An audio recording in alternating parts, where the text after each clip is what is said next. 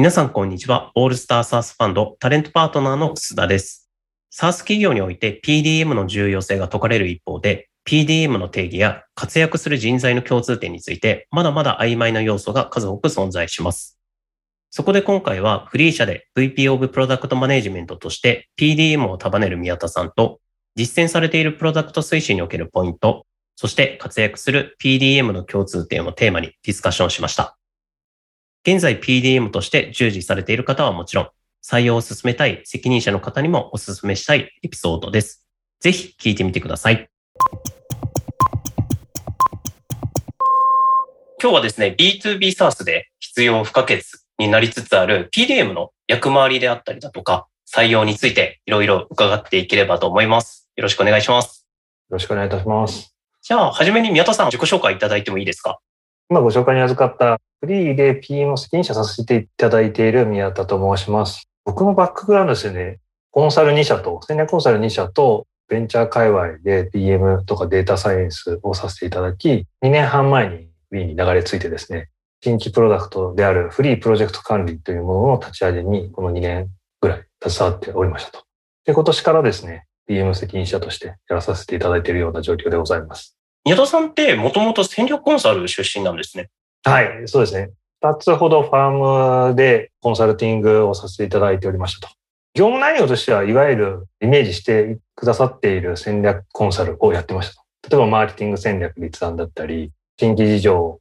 作るサポートさせていただいたり、あと中期経営計画立てるお手伝いをさせていただいたり、というふうな、まあまあわかりやすいプロジェクトを経験させていただいた形になります。コンサル時代って、主にどんなお客さんを担当されていたんですか？一社目、ブーザーレン・ハミルトンでところだったんですけど、そこはブティックの戦略ファームで結構新卒で入ったので、業種、業界に問わず、いろんなプロジェクトに参画させていただいた形ですと。で、二社目がアクセンチャーの戦略部門だったので、こちらはインダストリーごとに組織が決まってるんですね。なので僕が所属したのは金融インダストリーだったので、銀行、証券、ノンバンク、あと保険とかですね、を主にやらせていただきました。で、その後にフリーへご入社ですか？これがですね、少しややこしいんですけれども、5社目なんですね。で、ファーストキャリアがブーザーレン・ハミルトンっていう戦略コンサルでしたと。その次僕は DNA を挟んで、次アクセンチャーの戦略部門に行きました。で、その先にスマートニュース行って、今のフリーにたどり着く。こういうふうな流れになってます。コンサル事業会社、コンサル事業会社、事業会社。はい。数あるスタートアップの中で、そもそもなんでフリーを選ばれたんですか？これすごく、なんていうんですかね、魅力的だったんですよね。っていうのも、まず、サースの会社って、一個のサースを結構大きくしていって、で、エンタープライズ狙いに行くって王道だと思うんですけど、フリーはその王道をもうミッションビジョンから排除しているというか、僕らスモールビジネス向けにサースを展開していくってことをスローガンに掲げてやっているので、そこがまず面白かったのが一個ポイントですと。それがゆえに、サースが一つじゃなくて、もう上場前時点で10を超えるプロダクトがあるんですね。で、もちろん会計が主力なんですけれども、人事労務だとか、会計事務所とか税理士さん向けのプロダクトとか、かなりラインナップ豊富で、攻めてるドメインも結構違ったりしてましたと。そうすると、フェーズもドメインも違うプロダクトの様子をしようとすると、当然バックグラウンドが違う PM がむちゃくちゃいっぱいいるんですね。だからプロダクトラインナップも豊富、PM もすごく多様性に富んでいる。この状況は、なんか国内っていうか海外においてもなかなかないんじゃないかなって思って、非常に可能性を感じたので、ジョインを決めた形になります。IPO 前から10近いプロダクトをお持ちのスタートアップって確かに珍しいですね。はい。かなり珍しいと思います。今、あの、宮田さんがご入社されたタイミングって、大体従業員数どれぐらいで、どんなフェーズだったんですか？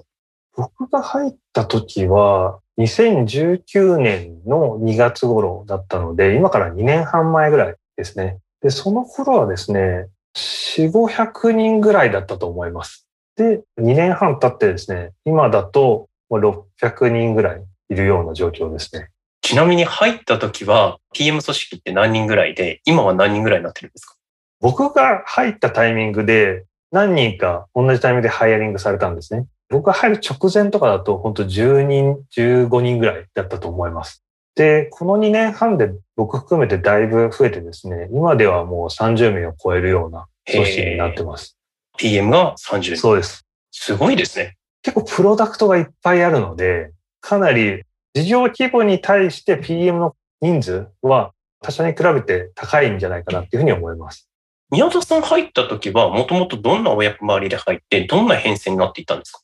僕はですね、当時、COO 直下で PM 組織っていうのが再編されるタイミングでしたと。で、再編プランとして、プロダクトカットでちゃんと PM 組織を作っていこうというふうな方針でしたと。で、その中の一つですね、のチームを任せていただいて、新規プロダクトと会計フリーの一部を見させていただくような、そういう役割からスタートしました。で、その後は、その後はですね、一度会計全部と新規プロダクトみたいな担当をさせていただき、一回ちょっと会計見るの半分だけとかになったフェーズとかもあるんですけど、今年の1月からはですね、PM 全体を統括させていただくような役回りになりました。今が PM が30名ほどですか？はい。ぜひ伺いたいんですけど、宮田さんの考えるっていう、PM っていう会社様と PDM っていう会社様といろいろあると思うんですけど、それぞれの定義とか違いとかってあったりされます？グローバルで見たときに PDM って表記は僕はすごく稀だと思っていますと。基本的には PM っていう表記がグローバルスタンダードだと思います。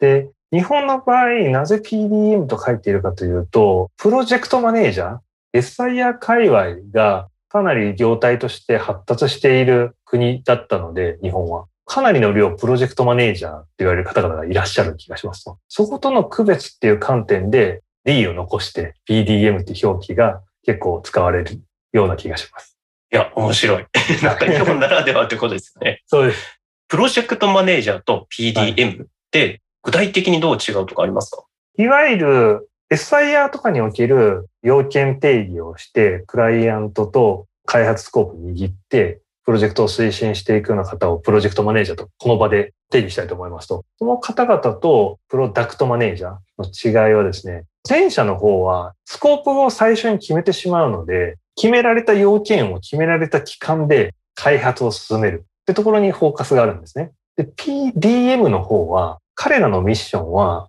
プロダクトビジョンの実現だったりするんですよ。で、ここにスコープあるかというと、スコープは合ってないようなものですし、そもそもプロダクトビジョン自体が変わることって結構往々にしてあるわけです。っていう変化のある目的目標に対して、いかにシームレスに近づけていくかってところが PDM のミッションになるので、結構動き方が違う感じですね。ある程度ゴールがこう固定されているものと常に変化するものを追うかの違いってことですかね。そうですね。PDM っていうちょっと今日呼び名で進めていきたいなと思うんですけど、わかりました。フリーさんって PDM と言われるようなお立場の方ってエンジニアとかデザイナーの皆さんとどんな関わり合いを取られてます、まず、PDM はですね、プロダクトビジョンだったり、プロダクトの開発方針みたいなものをまず決めていくような役割を担っていますと。で、それだけじゃなくて、年間の OKR だったり、具体的に年間どういう開発ロードマップを引いていくのか、その仕様ってどういうものなのかっていう、なぜ作るのか、何を作るのかっていうところを具体化していくような役割だったりしますと。で、逆にデザイナーの方だったりエンジニアの方々は、それをどう実現していくのか、UX の設計だったり、開発、必要なアーキテクチャの設計だったり、具体的なプログラミング、開発だったり、そういったものを具体化していくような役割分担だと思ってます。で、っていうふうに綺麗に分けたんですけど、ぶっちゃけ、じゃあそんな綺麗かっていうと、そうでもなくてですね、エンジニアの方々からこういう設計とかこういうのをロードマップに入れた方がいいんじゃないかみたいな当然ご指摘もいただくことありますし、逆にエンジニア出身の PM とかの場合、アーキテクチャこうやっておいた方が、ゆくゆくの汎用性高いんじゃないかみたいな議論とかもできたりするんですね。そうすることで、より強固なプロダクトに仕上げていくような形をとって進めるケースが多いですね。その PDM と言われる方が何人もいらっしゃる中で、一つのプロジェクトって、プロダクトごとにどれぐらいの組織というかチーム構成でプロジェクトって進んでいくんですか？これはですね、プロダクトの大きさだったり、リリースしてからの年月みたいなものによってきますと。で、うちの場合だと、会計が一番大きいプロダクトになるので、ここについてはもう10名程度、PM 組織の中の3分の1ぐらいが会計を担当しているような形になりますと。逆に、僕が入社当初推進してたフリープロジェクト管理というものについては、当然リリース前は僕一人ですし、ようやくリリースして1.5年経ってもう一人入ってきたみたいな、そういう形で推進してたりします。今の話すごく面白いなと思って、最初こう一人で進められて、後にこうお二人になるじゃないですか。そのお二人目を採用しようと思う、採用というか、増やそうと思われるですね、タイミングであったり、なんか指標ってあったりされるんですか？まず、プロダクト自体が単純にリリースされたものじゃなくて、事業として成立するかどうかっていうのはまず一個ポイントになるのかなっていうふうに思っていますと。具体的に言うとなんかよく言われるプロダクトマーケットフィットみたいなものですね。これを迎えることができれば、ある程度グロースすることができて、特定の市場において事業インパクトが出せると思うので、もう一歩踏み込んだ組織を作ろうという契機になったりします。で、具体的に入って来られた場合、特定のニッチなマーケットにしかまだ刺さっていないので、次のマーケットどこかとか、もう少しそれを拡大解釈して、より広い領域のプロダクトマーケットフィットを狙ったりだとか、そういったところをうまく分担しながら進める上で、やっぱ二人以上いた方がいいなってフェーズが来るので、そういう役回り、役割分担をすることが多いかもしれないです。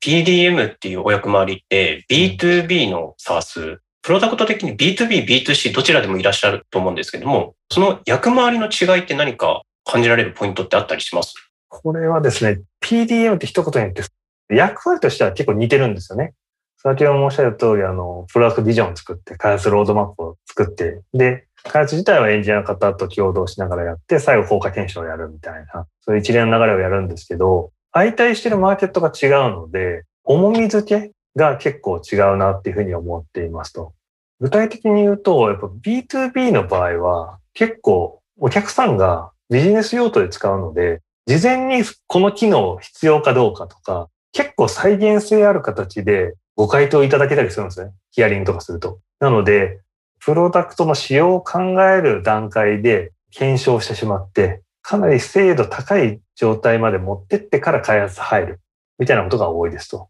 逆に 2C の場合は、ぶっちゃけ出してみないとユーザー使ってもらえるかわかんないみたいな状況だったりもすると思うので、とにかく何パターンかもうプロトタイプ作ってしまって、AB テストでかけてしまって、で、結果をもとに判断すればいいじゃんっていう、企画した後に重点があったりしますと。ここが結構大きく違ってですね、事前の訂正調査メインにやってるのが B2B になりますし、B2C の場合は事後のログ解析みたいなものが PDM の大きな役割になってくると思います。B2B だとどっちかというと事前の調査みたいなところが重要で、C 側になると解析みたいなのがキーワードになるのかなと感じたんですけど、これってどっちの PDM によって合ってる人材がちょっと違ってくるもんなんですか？適用は可能なものなんですか？必要なスキルの項目としては 2B も 2C も一緒なんですけど、その重み付けだったり深さが全然違うので、2C で活躍できた PM だから 2B でもすぐ活躍できるかっていうとそうじゃなかったり、もちろん両方器用にこなす方々も多くいらっしゃるんですけど、そういう違いはあるかなっていうふうに思ったりします。そこの深さを深く探索できる人材であれば、2B、2C、どちらも対応できたり、どちらが向いてたりってことが発生する。はい、そうですね。次ですね、PDM の B2B サースの PDM についてもう少し理解深めていきたいんですけど、目標設計ですごく悩まれる PDM の方ってすごく多くて、ゴール設定の答えのない中で、どうやって目標設定をしていくのかとか、どういう基準で指標を持っていくのかとか、宮田さんの中でお考えありますか？そうですね。これは本当、僕も 2B の PDM になって一番苦労したポイントだったりします。っていうのも、B2C の場合は結構プロダクトを KPI ツリーに落として、で、KPI ツリーの末端とユーザーアクティビティをちゃんと紐付けると、どのアクティビティを改善すれば最終的に KPI、売上が上がっていくのかっていうのは分かりやすいんですけど、B2B の場合は結構サブスクリプションモデルだったりするので、この機能を追加したから売り上げこんだけ上がりますっていう相関が見えにくかったりするんですよね。なので、PDM の真骨頂というか、非常に重要な役割はやっぱプロダクトビジョンを作って、そこから目指していく方向性とか KPI を落としていくっていうのがやるべきことになったりしますと。で、プロダクトビジョンって結構フリーハンドじゃないですか。何とでも言えるじゃないですか。そこがすごく僕が B2B、PDM になっていく上で一番苦労したポイントですし、それでいて B2B で PM やる一番の醍醐味だったりすると思います。今、プロダクトビジョンがすごく大事ってお話があったと思うんですけども、はい、その中でそれを作っていく上で大切なポイントとかってあったりします、はい、大きくですね、3つインプットがあってですね、それをしっかり踏まえた上で、プロダクトビジョンを紡ぎ出していくこと。で、それを正解と信じられるまで磨き込んで、チーム内で共有することが重要だと思っていますと。で、その3つのポイントはですね、大きくユーザーと競合と会社が掲げるミッションビジョン、この3つですと。最初、1点目のユーザーについては、やっぱり僕ら提供する相手方がいるものになるので、ユーザーがどういう課題を感じていて、何を実現したいのか、ここに誠実に向き合っていくことが非常に重要だと思っています。で、それについてですね、まあ同じようなユーザー課題に対して、僕らだけがプロダクトを提供するわけじゃなくて、競合の方々もいろんな視点でユーザーを捉えて、プロダクト開発に勤しんでいると思っておりますと。なので、彼らがどこに課題を感じていて、どういうことを実現したいのか、これをしっかりベンチマークして、僕らとの差別化要因だったり、キャッチアップするポイントを見極めて、ビジョンに積み込んでいくことが必要だと思ってますと。で最後に、プロダクトイコールほぼ事業みたいな形になってきてると思うんで、もう一段レイヤーを上げてですね、会社自体が掲げるようなミッション、ビジョンっていうのも、プロダクトの方針を考えていく上で非常に重要なインプットだと思ってますと。ここがずれると、そもそも僕らなんで集まってんだってみたいな形になってしまうので、しっかり読み込んで、チーム内で今年の開発ロードマップとか考えるときに、もう一回会社のミッションビジョン読み直そうよみたいなこと結構やったりするんですよ。こういった形でしっかり解釈をすり合わせて、プロダクトビジョンに落としていくことが結構あったりします。ちなみにそうやってこう、プロダクトビジョンをみんなで固めていって、その次に開発サイクルを回していく上で、どんなサイクルでこう、フリーさんの場合って回していっていらっしゃるんですか？まずやっぱり年間で大きい OKR、目的目標に落としますと、何を実現したいのかっていうのを、一緒ビジョンだとふわっとしているので、OKR って形に落としますと。そうすると、それの対比じゃないですけど、開発ロードマップというものを年間通して作ります。来年何を開発しっていうまあ、項目レベルですね。っていうものを作っておきますと。で、こっからは結構チームによってバラバラなんですけど、四半期に切っ開発サイクルを回すところもあれば、まだプロダクトちっちゃくて小回り効く状態であれば、1週間とか2週間単位でスプリントを切ってスクラムでかなり早めにアジャイル開発を進めているようなチームもありますし、この辺はプロダクトによるところですね。そこはじゃあ、あの、プロダクトのフェーズであったりだとか、目指す方向性によって結構サイクルは変わってくるってことですかね。はい、そうです。こう開発サイクルのところで気をつけてるポイントとか、こういうことがあの失敗として陥りがちですよ、みたいなことってあったりします？一個気をつけてることとして、エンジニアの方々って結構リファクターやりたいですって言ってきたりするんですよね。アーキテクチャをしっかり整えて開発したいっていう方が一定数いらっしゃるように思いますと。なんですけど、PM 的にはどっちかというと新しい機能開発したいっていう欲求が強かったりするんですね。で、ここって場合によって衝突したんですよ。で、一個僕がやり始めたこととして、年間のロードマップをちゃんと書けると、これを実現するために必要なアーキテクチャの回収とかにファクターってありますかっていうコミュニケーションができるようになるんですよね。そうすると、僕らも実現したい未来のために投資としてファクターやるとか、アーキテクチャ整理するっていう納得感が生まれるので、非常に開発サイクルを回す上で PM とエンジニアがタッグを組めるというか、同じ目標に向かっていける取り組みなのかなというふうに思ってたりしますと。ここは非常に気をつけてるポイントの一つですね。エンジニアさんとやっぱりその目先の課題もそうだけれども、もう少し先のところを見て、一緒に目標設定をしていくってことですかね。そうですね。結構 B2B サースってなると、PDM のご経験者の方でも、やったことのない領域のプロダクトに携わることっていうことも多いと思うんですよ。その中で、こう、ドメイン理解を深めるにあたって重要なこととか、工夫しているポイントとかってあったりいたします？これはですね、もう、ユーザーの方とか潜在顧客の方々と真摯に向き合うしかないのかなっていう気がしてますと。で、まあ、調査の手法としては、定性調査、定量調査、あと競合調査ですね。この3つぐらいが種類になってくると思いますと。定性では潜在顧客だったり、あと、そのドメインのエキスパート。例えば、会計系のプロダクトやるんであれば、会計士さん、税理士さんっていらっしゃったりするじゃないですか。で、労務系のプロダクトやろうとすると、社労士さんっていう士業があったりするので、そういうスペシャリストの方にもしっかりヒアリングするようにしてたりします。で、ある程度業務理解みたいなものができてきたときに、次よくやるのが、まあ、定量調査ですね。例えば、同じ課題感、ユーザー課題を抱えている方々ってどれぐらいのボリュームいるのかとか、その課題感でどれぐらい強いものなのかとか、程度を知らないといけないものって何点か出てくると思うので、そういったものを定量調査でサポートしていくことが多いですね。前者のところで言うと、このヒアリングの対象ってどうやって選定していくんですか？ここは結構フリーだと非常に恵まれているポイントで、どういうプロダクトやるにしても、ホリゾンタルサウスである会計があるので、そこのお客さんをご紹介いただいたりとかして、他プロダクトのヒアリングしたりするんですよね。なので、結構既存顧客数が非常に多くいるのが僕らの強みだったりします。で、既存顧客じゃなくて、全くフリーを知らないようなお客さんとヒアリングしたい場合は、もうここは調査会社さんのご協力を得て、リクルーティングさせていただいて、ヒアリングするっていう形になることが多いです。ヒアリングシートを作るにあたって工夫していることとか、こだわっているポイントとかあったりいたします？そうですね。ここは PM というよりも、なんかコンサル時代培ってきたことを大事にしてたりしますと、まず何を明らかにしたいのかみたいな、調査をやるための最終ゴールというものを一旦書き出してみることをよくやりますね。で、書き出すと、それを裏返す。要はどういう質問をすればそれが明らかになるのかっていうのをちゃんと考えて、で最後は質問表をウォークスルーして、自分が検証したい仮説を全部検証できそうかどうかっていうのを確認し、で、実際に臨むみたいな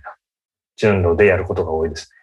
最終的なゴールの部分を先に設計して、で、そこから必要な部分が引き取れるような情報整理を進めていくってことですか、はい、そうですね。結構そのヒアリングシートとかって、企業様のフェーズによって、ヒアリングする内容とかっていうのも変わってくるもんなんですか？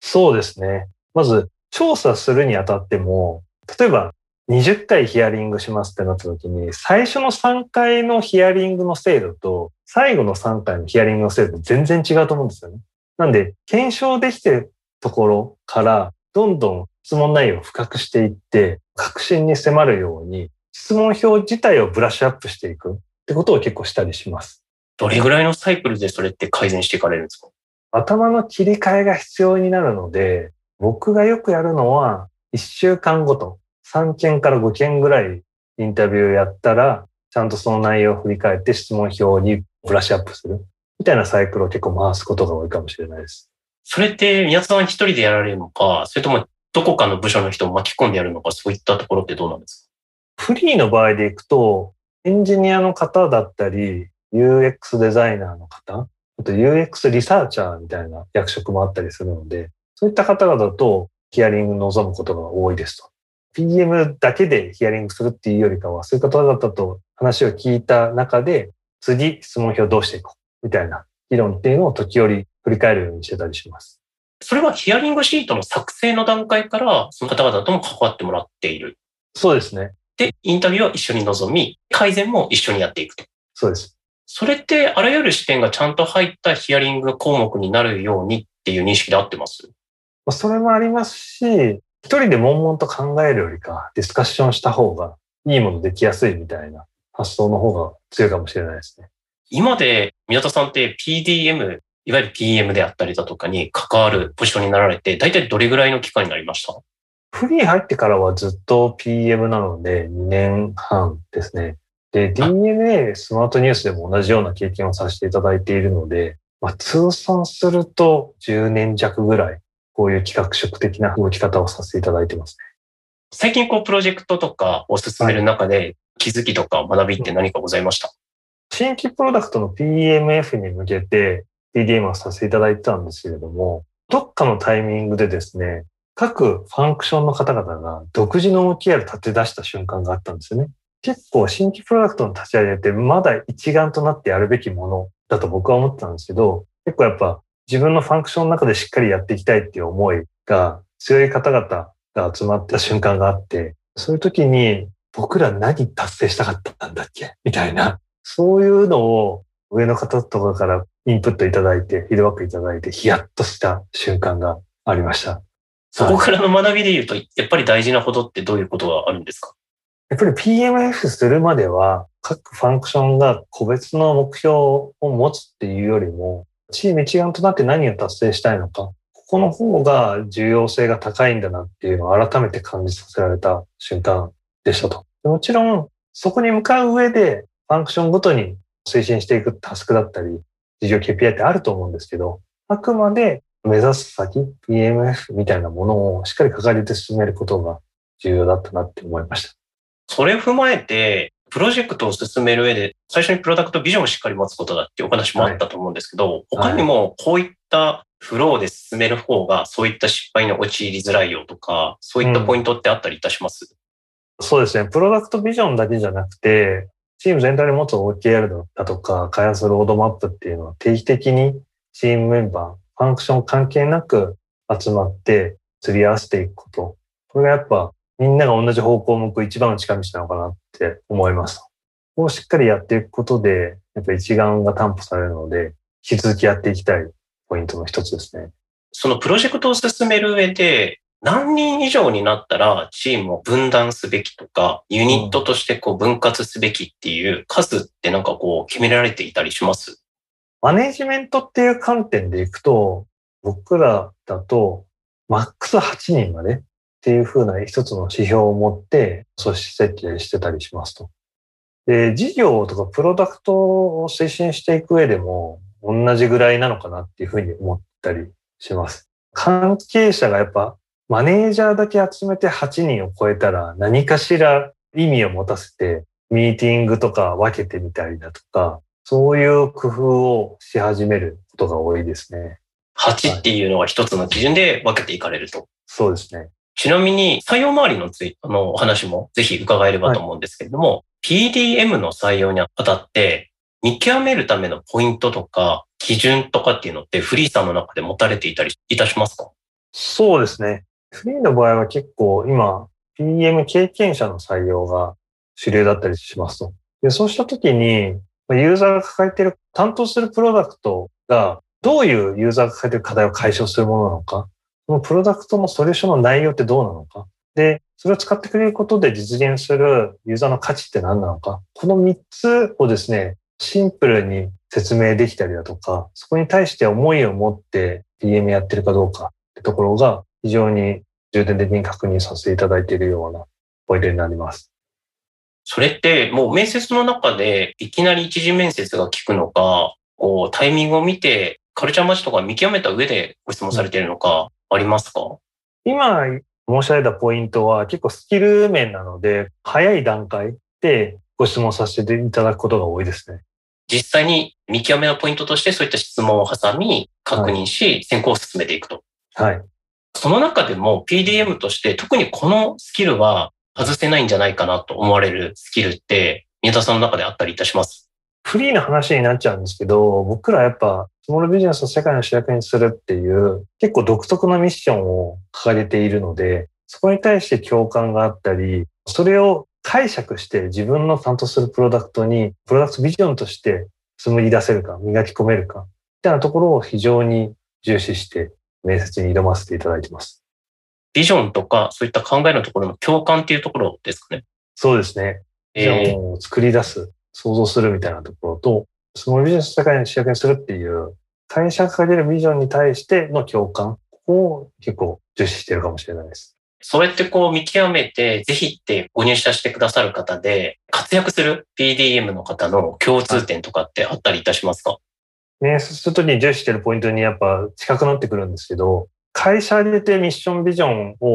推しているので、そこに共感あると、チームを動かしやすかったり、成功するプロダクトビジョンを作りやすかったりするので、そこは入社後の活躍する方の共通点かもしれないですね。採用においてもやっぱりビジョンとかミッションに対する共感っていうところが、もう本当心の底からできてるかできてないかで分かれ目になるってことですか？そうですね。まあそれを解釈した上で、プロダクトビジョンを作れるところ、ここがやっぱ一つの分岐点になると思います。プロダクトビジョンって言葉結構出てきたと思うんですけど、プロダクトビジョンを磨く力ってどうやって鍛えていければいいんですか、これはすごく難しいですね。ビジョンって正解ってないじゃないですか。なので、本当にいろんなインプットを受けて、自分が納得するものをまず作り上げる。で、周りの方々、チームメンバーの方々とかと壁打ちしたり、ディスカッションしたりして、その精度を上げていく。で、最終的にもそれが正解だって自分の中で思い込んで、粘り強く発信する。だからこの辺が成功するプロダクトビジョンの共通項なのかなって思ったりはします。そういう共通項があるんです、はい。真正面からこうすればいいプロダクトビジョンができますっていうのってなかなかまだ僕の中では言語ができてなくて、けど成功する共通点としてはさっき挙げた3つなのかなっていうふうに思ったりしてます。その力って弁説の中でも見極めれるもんですか？そうですね。結構見極めれる質問ってあるのかなっていうふうに思ってたりします。さっきのお話に少し戻ってしまうかもしれないんですけど、はい、やっぱり自分が担当しているプロダクトをユーザー課題、ソリューションの内容で、ユーザー使ってくれた時の感じる価値みたいな、実現してる価値みたいなものをシンプルに答えれるかどうかってすごく分かれ目なのかなって個人的に思ってたりします。それがまず言えるってことは、しっかり考えたり、それに向かって理解を深めたりしてるシーンが絶対あるはずなので、そこに対して焦点当てて PM されてる方だなって思えたりするんですよね。実際そうなケースが多いので、そういう質問をさせていただくことで確認させていただいているような形です。その中で採用されて、まあ今、御社もフルリモートですか？そうですね。出社したい人は出社できるっていう風な形して今やらせていただいています。その中でオンボーディングってどんなフローで進めていらっしゃいます？二つあって、会社としてのオンボーディングと、PM 組織としてのオンボーディングがありますと。会社としてのオンボーディングは、もういわゆる PC 渡すだとか、会社のミッション、ビジョンとか、働く上で必要なことがワンセットになったオンボーディングがあって、入社後1週間ぐらいでやるようなものですね。で、PM としてのオンボーディングも、ある程度整備が進んできていて、スキルセットとして定義されているもの、例えばミッションの作り方とか、OKR の立て方とか、企画する上でブリーフとか PRD っていうものを PM は作るんですけど、そういったものに関するトレーニングだったり、多分今10個弱ぐらい用意させていただいていて、それを順々に受けていただくような形でスキル面のサポートさせていただいてます。で、あとはもう PM って型があって型がないようなものなので、OJT の方でマネージャーと二人三脚でオンボーディングしていくことになります。オンボーディングとかワンオンワンって結構頻繁に実施されています。そうですね。かなり PM 組織は急拡大してきたチームの一つなので、オンボーディングをする機会も多かったし、その精度も徐々に上がってきてるのかなっていうふうに思いますと。で、ワンオンワンみたいなものもかなり組織運営する上で積極的に使わせていただいていて、例えば、そうですね、僕とかだと、1週間で、まあ、10回ぐらいは何かしらのワンオンワンをやってると思います。すごい。多いですね。1回のワンオンワンって何分ぐらいなんですか？大体30分ぐらいが多いですね。最後、これから PDM を採用したい経営者の方とか、スタートアップで PDM として挑戦したい方々に向けて何かメッセージがあればお伺いできればと思うんですけど。スタートアップの中で PM 雇うって本当に養殖の一つだと思うので、青い鳥になりすぎるのも問題なのかもしれないですけど、本当に納得できる方を追い求めて採用されることをお勧めしますと。でその中でもやっぱ起点になるのはプロダクトビジョンだったり、OKR の設計能力。この辺が PM としての分水嶺になると思うので、ここを重点的にスキルチェックして雇用されることをお勧めします。で、あとですね、僕の著書でもですね、PM としての動き方って網羅的に書かせていただいているので、入った後にどういう動き方するのがベストなのかっていうのの、まあ、一個のデファクトスタンダードまでいかないかもしれないですけど、模範例みたいな形で記載させていただいてますと、こういうスキルセット、こういうことができそうな方っていう視点で面接されるのも一つの回なのかなっていうふうに思ったりします。結構細かく僕も本を読ませていただきましたけど、PDM のところで言うとヒアリング項目であったりだとか、適切な PDM の見極め方みたいなところもかなり詳しくまとめられてますもんね。はい。今聞いてくださってる方もそういったところにご興味あればぜひ読んでいただければと思います。はい。では本日、フリー株式会社 VP of Product Management の宮田さんをお招きしました。宮田さん、ありがとうございました。こちらこそありがとうございました。